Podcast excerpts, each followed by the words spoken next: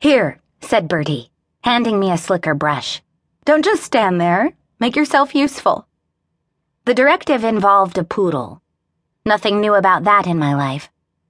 This poodle was a cream-colored miniature puppy, sitting on a nearby grooming table. The puppy looked as though she'd recently been bathed and blown dry. Now she needed the dense hair on her legs raked with a slicker so that Bertie could scissor her trim.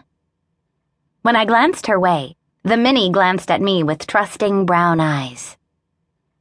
I can talk and brush a poodle at the same time. I've been doing it for years.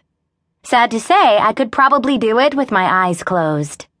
And since I'd shown up at my sister-in-law's house unannounced, interrupting her preparations for the upcoming weekend's dog shows, I supposed I deserved to be put to work. "Make yourself useful. It's my family's rallying cry. We have my Aunt Peg to blame for that." Dog show aficionados know Peg as Margaret Turnbull, breeder and exhibitor of some of the best standard poodles in the country over the past four decades. In recent years, Aunt Peg has shifted her focus. Now she's a much-in-demand toy and non-sporting group judge. But one thing hasn't changed a bit. Aunt Peg still has impossibly high standards, and she blithely expects everyone in the vicinity, especially her relatives, to live up to them. I've long since accepted the fact that Aunt Peg is always going to find my efforts wanting. But Bertie, bless her heart, she keeps trying. Maybe that's because she's a relative newcomer to the family. Married to my younger brother, Frank, Bertie is also a successful professional handler. She has a thriving business and a competitive string of dogs, several of which were currently in the process of being prepped for the weekend shows. It was Friday, so I'd known that Bertie would be busy.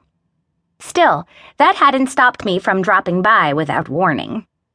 I needed someone to talk to.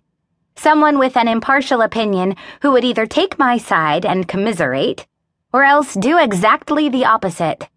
Tell me to grow up, stop complaining, and get to work. Either way, I knew I could count on Bertie to talk me down off the ledge. She always had before.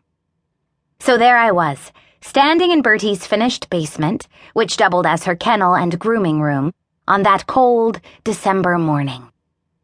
A French bulldog was air drying in a crate with a towel draped over its back. Two skipper keys, a Briard, and a pair of toy poodles were observing the activity from inside the long runs that lined the room's walls. Bertie had a silver-bearded collie out on a second grooming table. It looked as though she'd been getting ready to grind the dog's nails when I arrived. It was no wonder that I'd barely gotten my coat off before Bertie was already putting me to work. "Tit for tat," Aunt Peg would have said. I took the red slicker brush from Bertie's outstretched hand and raised the mini puppy into a standing position on her tabletop. Lifting a hind foot, I began to brush upward through the plush leg hair with a sharp, practiced flick of my wrist.